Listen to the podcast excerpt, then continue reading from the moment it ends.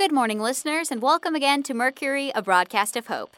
Today is day 191 since we came back on the air, and I'm Agnes Drew. We've got another Stories for Stories today, this one from Theo, whose story made its way to us all the way from Florida.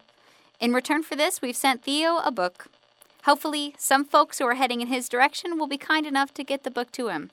Here is Theo's story. My name is Theo, and I'm hanging on by myself here on some 40 acres in rural north central Florida. I don't encounter many people, which is how I've always liked it. I see Wes every now and then. He does regular patrols to look in on people like me. He says he heard from some travelers that you guys got a radio station going up north and you're looking for stories from survivors. I'm writing mine down and will give it to him next time I see him. Maybe it will make its way to you. I don't know if it will, and I don't expect anything in return, but I wanted to share my story with someone. My family lived in Kentucky for generations, but when I was two, my folks and grandpa packed up and moved down here. I don't know why. My folks were hippies, and I guess they just had enough of the life up there. Most of our property is just woods, but part of it opens up along a narrow bend of the Ocklawaha River. I never really got along with my folks. They bought the property for pretty cheap, but I don't think they really knew what to do with it once they had it. They were always coming up with plans that never accomplished anything but make me mad, so we argued a lot. I preferred to spend time by myself in the woods or fishing. Later, once we got the internet, I would hole up in my room and poke around message boards, learning all sorts of coding tricks and such. I didn't mind listening to Grandpa pick his banjo after dinner he never forced it like my dad seemed to do with all his stuff. I was homeschooled and did classes online. I had no interest in borrowing money to get a degree from some college, so I studied on my own and picked up many certifications. Eventually, I got a little reputation for myself and started making pretty good money doing IT work. As soon as I could, I moved away from home and didn't look back, eventually settling outside Atlanta. I didn't talk to my family much at all, I worked a lot and spent most of my free time on the dark web. In the last 10 years, I got deep into cryptocurrency, and when the stuff I was doing became popular all of a sudden, I got spooked and cashed out. For the first time in my life, I was rich. And for a while, I lived the high life. I sent my folks some money, but that was it.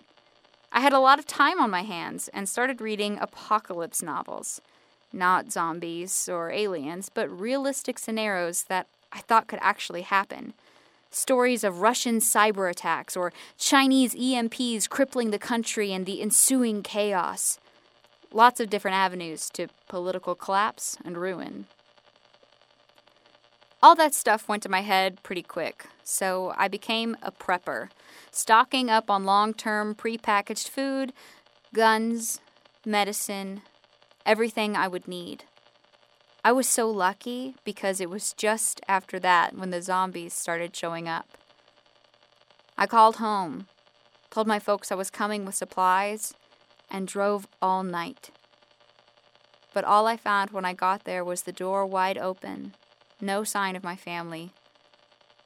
Zombies had made a mess of the place. It was dicey for a while.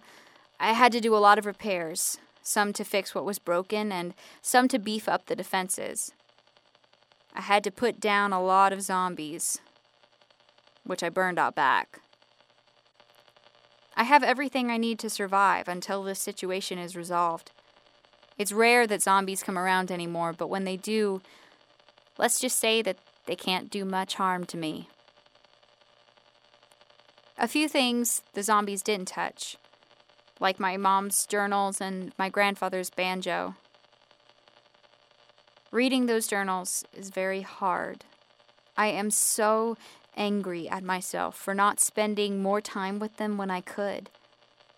I'm sure all survivors feel that way, but few people went as far out of their way to avoid their family as I did. And I didn't understand how my mom felt. So every day I read a little bit more about how she could put a name to every bird song in the county, about how she struggled to keep pace with whatever new notion would pop into my dad's head, about what they left behind in Kentucky and what they brought with them. But mostly, I'm noticing how much alike we were as kids, both running away to the woods when we could to build little dams out of creek stones or do whatever else made sense to us. I practice the banjo every day, too. I'll never be as good as Grandpa, but it's just about the closest thing I have to family tradition. I don't have any electricity now that I've run out of gasoline, and the internet wouldn't work even if I did. I fish a lot and walk around the land like I used to. But the difference is, now I don't do it to get away from my folks. I do it to get closer to them. That's so touching, Theo. Thank you for sharing that with us. I hope your family got away and is just in hiding somewhere. Finding no sign of them can actually be a really good sign. Stay safe, everyone, and take care of each other.